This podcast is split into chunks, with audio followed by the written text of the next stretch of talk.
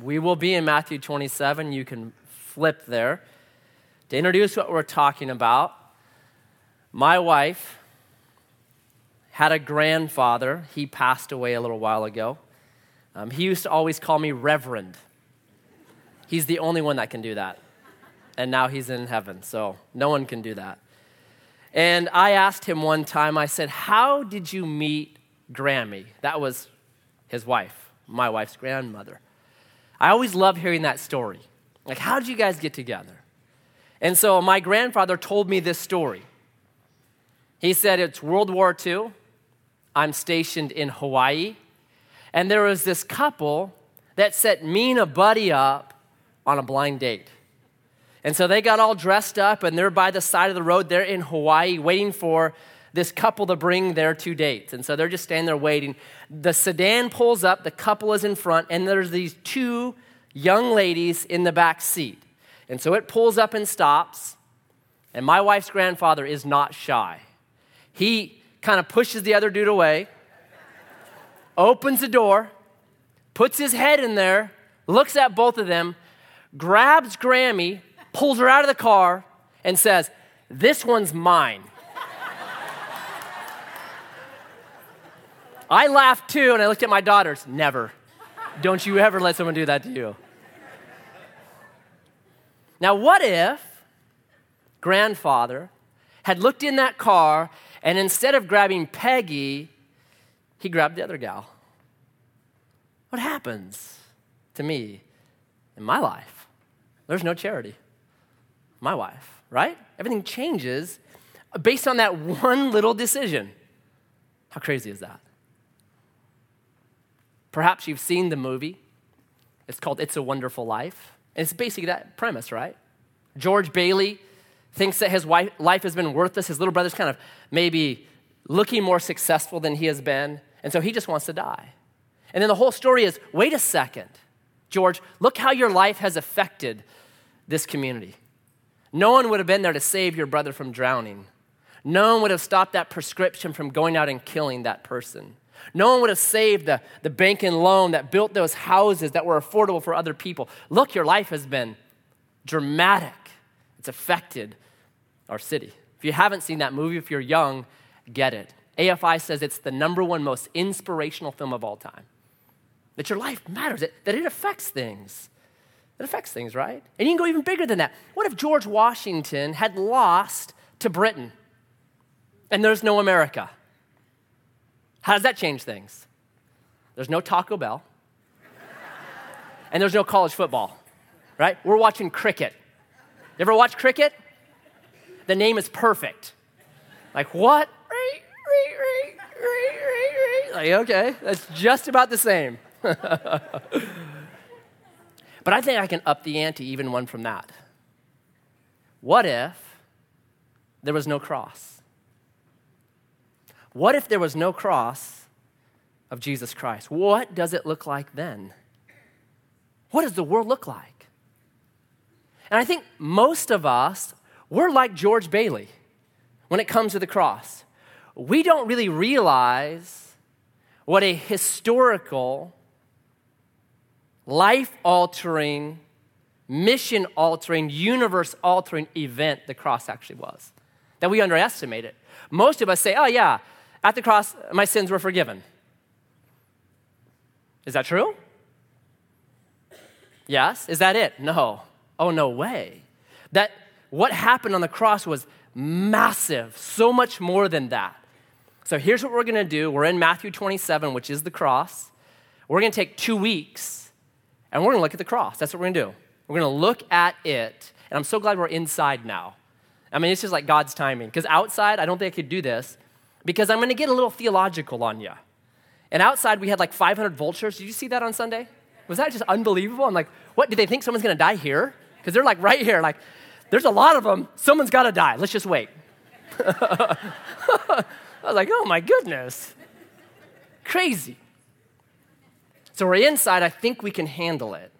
All right? So I'm going to read the account here and then we're going to talk and kind of jump around to some other passages. So, Matthew 11, beginning in verse 32.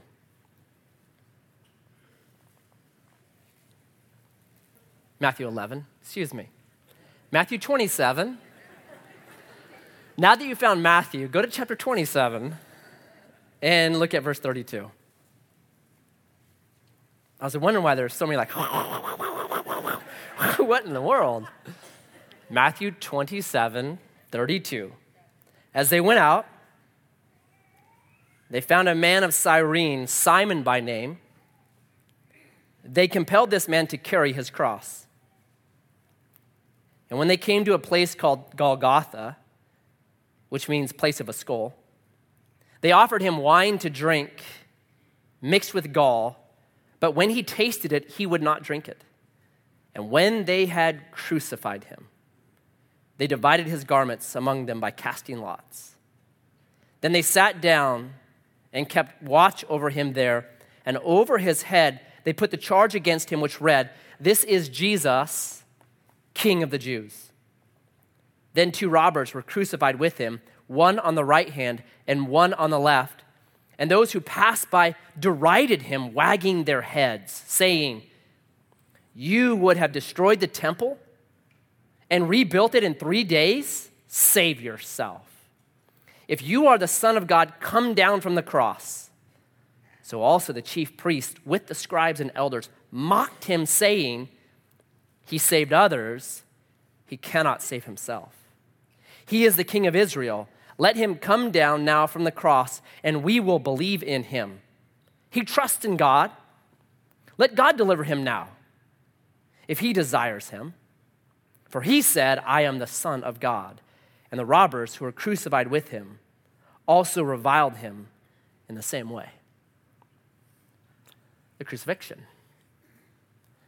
On Wednesday, we'll jump into chapter 27, the, the narrative of it and it is a brilliant chapter. I call chapters 26 through 28 holy ground. So you're invited this Wednesday at 7 o'clock to have some holy ground. You don't even have to take off your shoes. Actually, please don't take off your shoes. But come in. This is a phenomenal section. We'll talk about that. Here's what I want to do for the next two weeks we're going to look at the cross. And I think we have boiled it down to one thing when it's really so much more. In fact, I have 11 different things that I think the cross accomplished. It's like a jewel that when you look at it from different angles, it, it, it has different facets, and each one is, whoa, whoa, oh, that's, oh my goodness. That's the cross. So I've got 11. I know there's no way I'm going to do 11 in two weeks.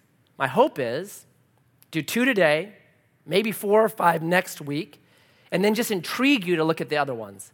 Because each one if you know it, it does something to you.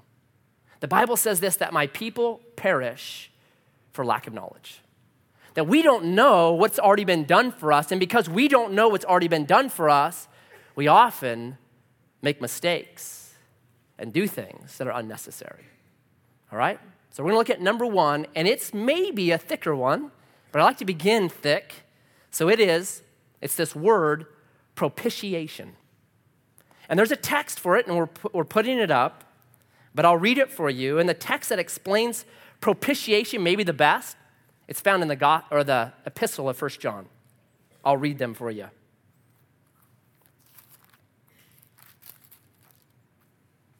First John 2, verse 2.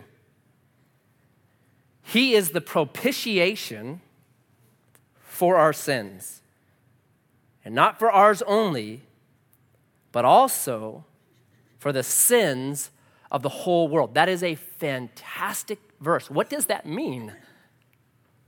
He's the propitiation for the sins of the whole world? Whoa.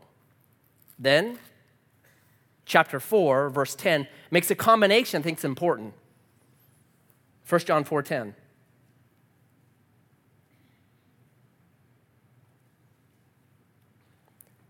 In this is love. Not that we have loved God, but that He loved us and sent His Son to be the propitiation for our sins. The combination there is between propitiation and love. So here's what I say propitiation means. Just to sum it down, it means this no more wrath. That's propitiation. No more wrath. So when you open up that can of worms, you have to then ask this question why is God angry? If we have no more wrath, if that's what propitiation is, then what was God angry about? So, pagan religions, they did this. Most pagan religions had this fundamental kind of premise God is angry, and in order to make him happy, you have to appease him by killing something. So, you make some kind of an offering or sacrifice, and it appeases this angry God. Is that what happened? Was God angry and Jesus had to be slaughtered to appease the anger of God. Well, the wrath of God is a, a deep subject and it deserves an hour or a week or a long time. But let me try to phrase what, what, what God's wrath is angry at by telling you the big story of the Bible and then giving you a quick analogy. Okay? So here's the big story of the Bible God creates. And after every movement of creation, what does he say? It's good. Man, I like what I've done. That's awesome. It's good. And they create something, oh, ah, that is great, good. You ever create and just be like, man, I really like what I've done here?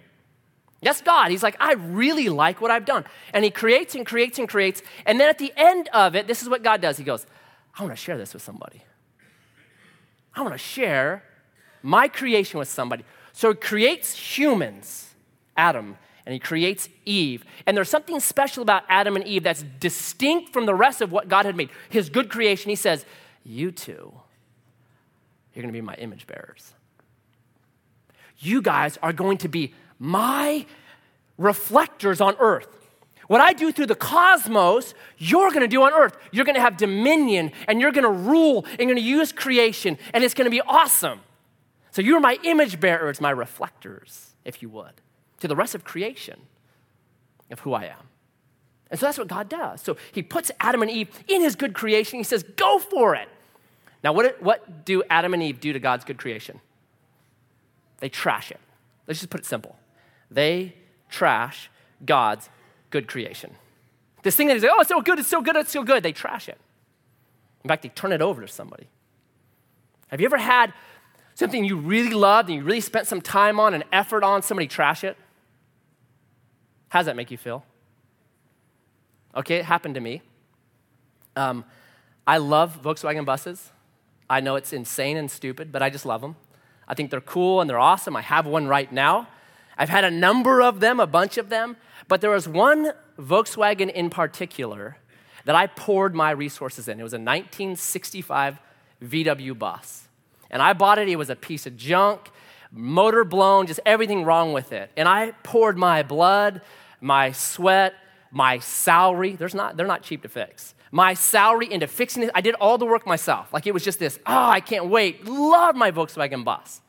And I had it for less than a year. I'd been driving it to work. I was working as an engineer, driving to work, just, just loving it, enjoying driving it.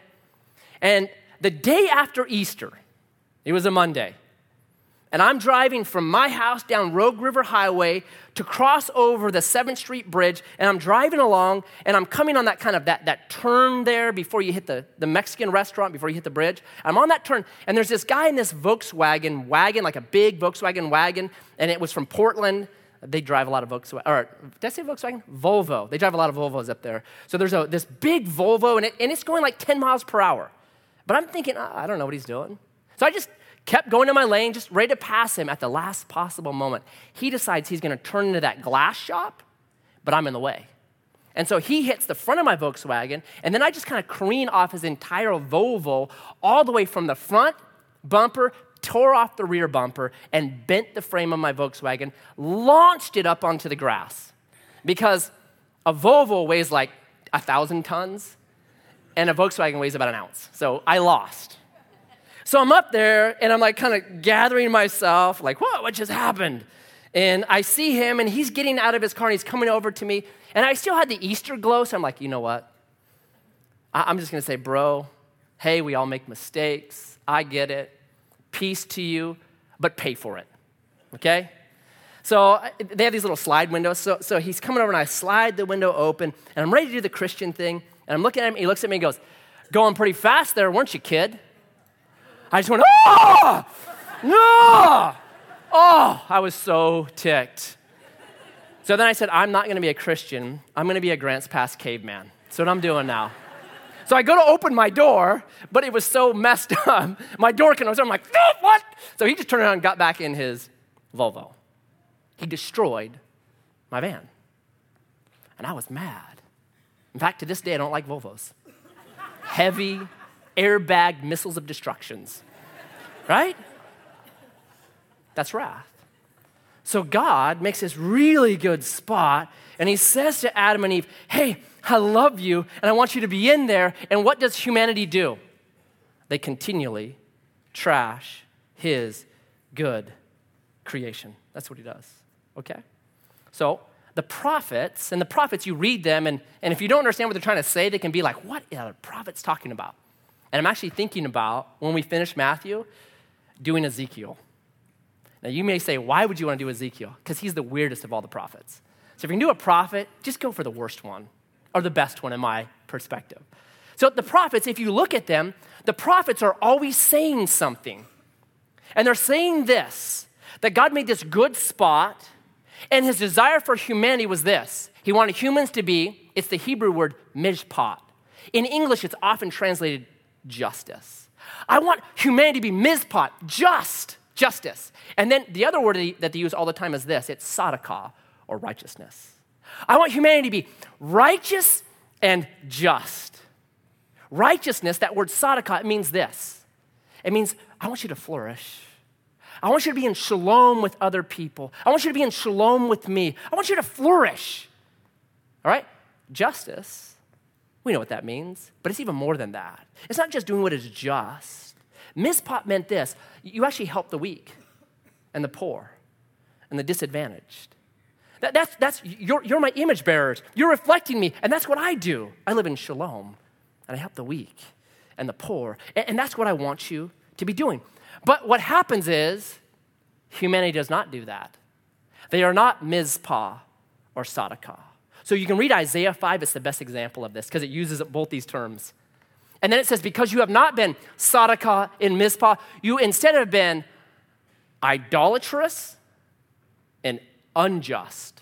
Those are the twin sins of the Old Testament. That's trashing humanity. You have not been righteous, you've been unrighteous. You have not been just, you have been unjust. And because of that, here's what the prophets say because of that, God's anger is coming.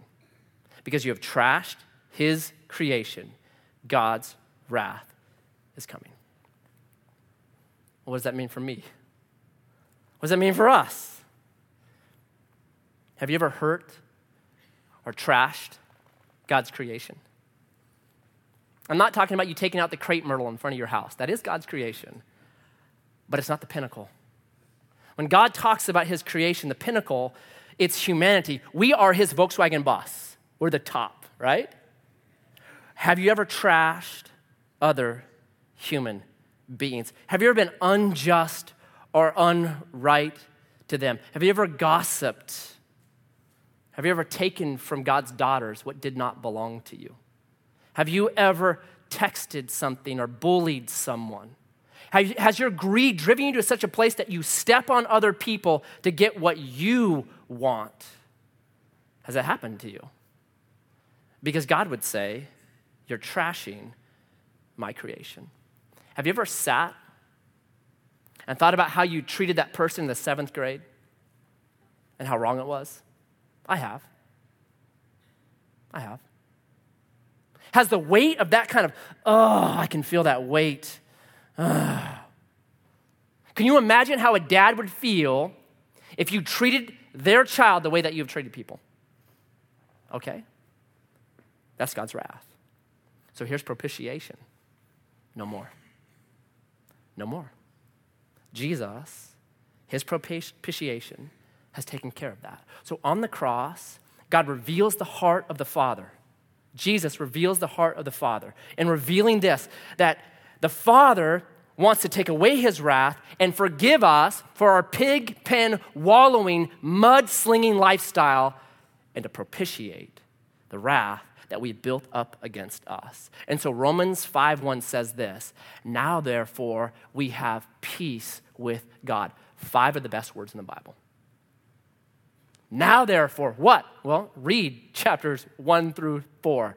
Why? This case being built about Jesus and his work. Now, therefore, you and I have peace with God. How brilliant is that? Propitiation. So here's how this, this, this changes the way we look at life. It means this God's not mad at you. Do you know that? Like, one of the big struggles you read throughout history, one of the big struggles is people always think God's mad at them. Guess what propitiation means? No more wrath. God is not mad at you. In the place of God's anger, you and I get his peace. So John 3:36 puts it like this: Those that believe in the Son are given life, age-abiding life. Those that do not believe in the Son, the wrath of God abides on them still. For those of us who have believed in Jesus Christ, there is no more wrath.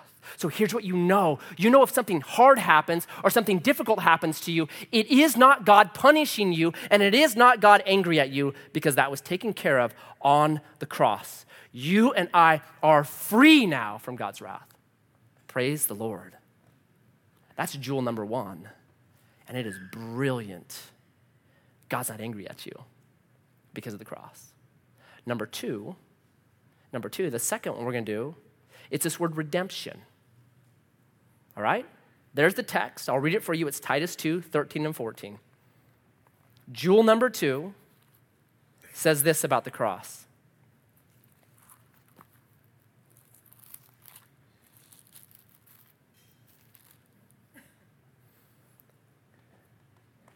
Waiting for our blessed hope, the appearing of the glory of our great God and Savior Jesus Christ.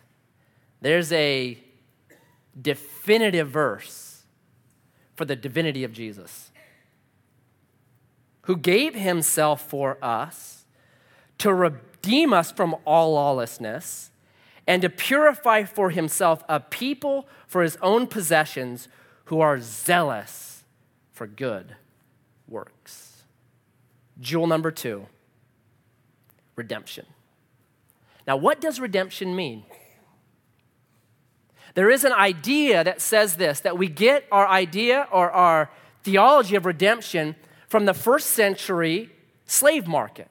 That there were these slave traders who would have these slaves, and then people would go and they would redeem the slave from that slave market and purchase them out and set them free. Okay? Is that biblical redemption? If it is, the question then becomes who did God pay to redeem us from? So before you and I were believers, if, if that's the thing, who did we belong to? Who is our daddy? Jesus answers it. It's John chapter 8. First, he says, verse 36, you're slaves to sin. And then right after that, verse 44, he says this You are of your father, the devil, who is a liar and has always been a liar. Okay? Or you can look at 1 John 3 10. I'll read it for you. Where it starts to tell us, you start to see this picture being developed. 1 John 3:10 says this. I'll back up one verse. No one born of God makes a practice of sinning. For God's seed abides in him, and he cannot keep sinning because he has born of, been born of God. Verse 10 by this it is evident who are the children of God and who are the children of the devil. Whoever does not practice righteousness is not of God, nor is the one who does not love his neighbor. Two groups there, right? Sons of God, children of God, children of the devil. I'll read one more for you. It's Colossians Colossians 1 is one of my favorite counseling texts in the entire Bible. I go to this one all the time. Listen to verse 13. He has, past tense, He has, past tense, He has delivered us from the domain of darkness and transferred us into the kingdom of His beloved Son, in whom we have redemption, the forgiveness of sins. Marvelous, unbelievable text. What you see, though, is this you see two kingdoms in the Bible, and people belong to one or the other. You're in one, there is no neutral ground. You're either in the kingdom of light or you are in the kingdom of darkness, okay? So if we go to the Greek model of redemption, then, then we, before we believe in Jesus, we belong to the kingdom of darkness, to the devil. So does God have to pay the devil some kind of a ransom, some kind of a redemption price in order to buy us out? Is that how it works? Because that seems strange, doesn't it? Is God paying off the devil to redeem you and me? Greek slave market analogy. Well, if you like C.S. Lewis, and I really like him, if you've ever watched or read The Lion and the Witch in the Wardrobe, that's exactly the model he talks about there, is it not? That Edmund, because of his sin, now belongs to the White Witch. And in order for Edmund to get transferred back out of the White Witch's domain into Aslan's domain, what has to happen to Aslan? Has to pay with his life. So Lewis was that kind of a model. All right? Now, I love Lewis, but we do not live in Narnia. My goats have not talked to me. If they do, I'll be on YouTube and I'll make a lot of money. So, what is the right one? Here's, here, here's a Bible principle I don't go to first century culture to try to find out what Bible authors were talking about. You know where I go? I go to the Old Testament. I think 99 out of 100 times the correct analogy is not found in first century Greek culture. The correct analogy is found in God's revelation, that you can find it. So when I think about redemption, what is the big story in the Bible about redemption? Any guess? Exodus, right? You have the people there, in fact, you can read Exodus 6 6, where God says, I'm redeeming, uses that word, my people out from Pharaoh. So you have Pharaoh, this wicked king of darkness, if you would, genocidal, killing babies, enslaving women, defeating people. You've got the wicked Pharaoh who refuses to allow God's people to go. No. In fact, he makes their life more and more miserable taskmasters. We'll take away your straw. You still have to do as much work. We're going to beat you and kill you. And I will not let them go. They're mine. I'm keeping them. Okay? So what happens? God shows up, hears the prayers of his people. And God begins to demonstrate to Pharaoh who's God, right? It's Exodus 7 5. I'm going to do this stuff so Pharaoh and all of Egypt knows Yahweh is the God. And so, nine different times, God says, Look it, look it, it's me. I believe that is His grace and mercy trying to get through to a very hard person. Look it, it's me. Even his own magicians say, What? This is the hand of God, bro. Relent, He will not. And so, finally, the last thing is the Passover lamb is slaughtered. And in that slaughter, the people are set free and released from that kingdom that Pharaoh, and they're brought into a new land, right? That to me is the story of redemption. Isn't that the story of Jesus? Totally is. Does God ever pay off Pharaoh? Does he pay Pharaoh? No. Nine times he comes in grace. The tenth time, and here's my phrase, he punches Pharaoh in the mouth. Right? Nine I'll be graceful to you, and I'll be graceful to you, and I'll be, and I'm gonna show you, I'm gonna show you, okay, justice. You killed babies. You have not repented. Now you get punched in the face. And God brings his people out. He does not pay a payment. I do not believe there's any payment made to the devil. That redemption is you and I being set free. And that's what Jesus does. He comes, he does miracles that demonstrate he is God. Over and over, I am God. And then he is slaughtered as a Passover lamb to set you and me free from that kingdom of darkness, from that, translating us out. So the New Testament says this we have been redeemed, number one, from dark powers, Colossians 1.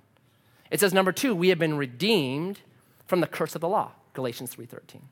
It says, number three, that we've been redeemed, Romans 6, from our sinful flesh. And then lastly, Galatians says we've been redeemed from death into life. That's redemption. Well, what does that matter to me? Here's how. Let me apply this, and then we're done. Here's how it works for you and me Jesus, through redemption, brings us into his family, into his kingdom, right? We're no longer in that kingdom, we're in a brand new kingdom. So the grip of the enemy on you and me has been broken. He has no authority over us, he has no hold on us. We can march out free from his captivity. He will continue to do this to us, he'll continue to lie to us. And here's where redemption is so important. If you read Genesis chapter 3, here's what you get the serpent lies, causes problems. God shows up, and there's a very fascinating little thing that takes place. God shows up, and he says this Who told you that you were naked? I created you this way. Who's lying to you? Who's giving you this naked identity? When I do counseling with people all the time, and they'll tell me things, and you know what I say very often? I say the same thing God says. Who told you that? Who told you that kind of person? Because we've been transferred out of the kingdom of darkness, but guess what he does all the time? He lobs over these lies at us. And when we believe those lies, he gets power over us. That's what happens. And to men, the lie is this what I've noticed in counseling, almost always the lie to men is this you're incompetent. If people only knew what an incompetent fool you were, they would be done with you. I hear that lie all the time in men. Because men most desperately know we were designed to be competent. And so when we hear that lie and we believe it, man, it devastates us. To women, it's a very different lie. I've noticed it almost always revolves around love. You're damaged goods. No one's going to love you. If they knew what kind of person you were, what you've done in your past, you would never be loved. Even if you get married, you're still going to be alone in that marriage because you're too damaged to ever open up to a relationship. That's what you are. And those lies, lobbed from the kingdom of darkness, what they do is they get power on us. So I always ask, who told you that? Because it is not the Bible. It takes no faith to believe the lies of a demon. None whatsoever. And they are whispered to us all the time. And so redemption means this for you and me. Uh uh-uh. uh I don't have to believe that stuff. I'm believing what the Bible says about me. Men, the Bible says, Philippians 4:13, I can do all things through Christ which strengthens me. That's what I'm believing. Not I'm an incompetent fool. That's a lie of a demon. Women, the Bible says that you are wrapped in the garment of praise, that you are a spotless bride before King Jesus. That's what the Bible says. You say, I'm not believing that. I'm believing what the Bible says about me. It's that. It's over and over. So we apply redemption knowing I don't belong to this kingdom anymore. I've been set free. I'm gonna start living like a free person. But then, even more than that, redemption means this it's, it's Romans 6 that we've been redeemed from this sinful flesh. We've been redeemed from our brokenness, from our laziness from the fact that we lose our mouths and we're jerks to our wives and harsh on our kids. And we can't seem to forgive people and we're plagued by bitterness. And we're addicted to pornography and addicted to drugs and addicted to garbage. The Bible says you've been set free from that. That Romans 6, that old you was nailed to a cross. And it's been katargeo, paralyzed. It has no power over you anymore unless you allow it. And so you say, No, I've been redeemed. I've been redeemed. And the old me was nailed to a cross, and there's a brand new me that's been raised into the life of Jesus Christ. Read Romans chapter 6. That's what this means. Like the cross is radical. It's radical. No more wrath, instead, peace. Number two, no more puppet, no more slavery. You've been set free. It means both of those things and so much more. So when we come to the table in one minute, And when you take the bread and when you take the cup, I want you to think about those two things. And perhaps this last week or this last month or your life, you've struggled with God's wrath. You felt the weight of his anger at you. Drink peace. Drink Romans 5:1.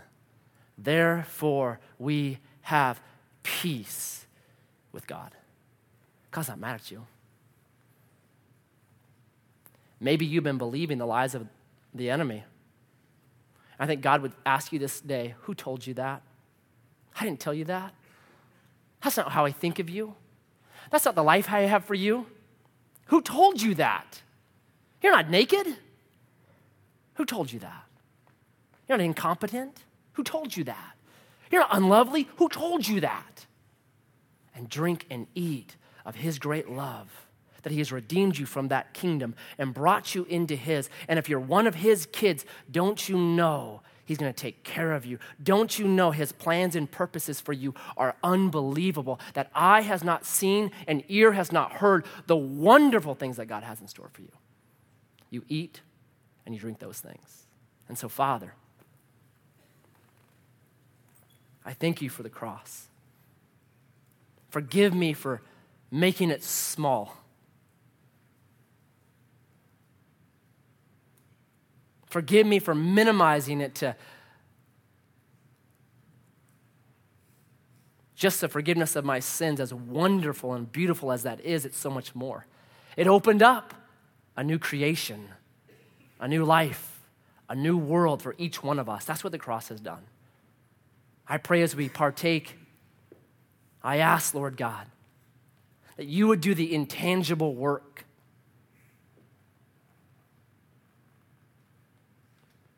flushing out the lies of the enemy that so many of us believe, and replacing it with the truth of your scriptures and the truth of your Son and the work of the cross. And we would drink forgiveness and we would eat power. And we'd go from here knowing there's no more wrath and we have been set free. Pharaoh has no hold on us anymore. We're kids of the king, headed for the promised land. May we know those things. And I pray this in Jesus' name. Amen.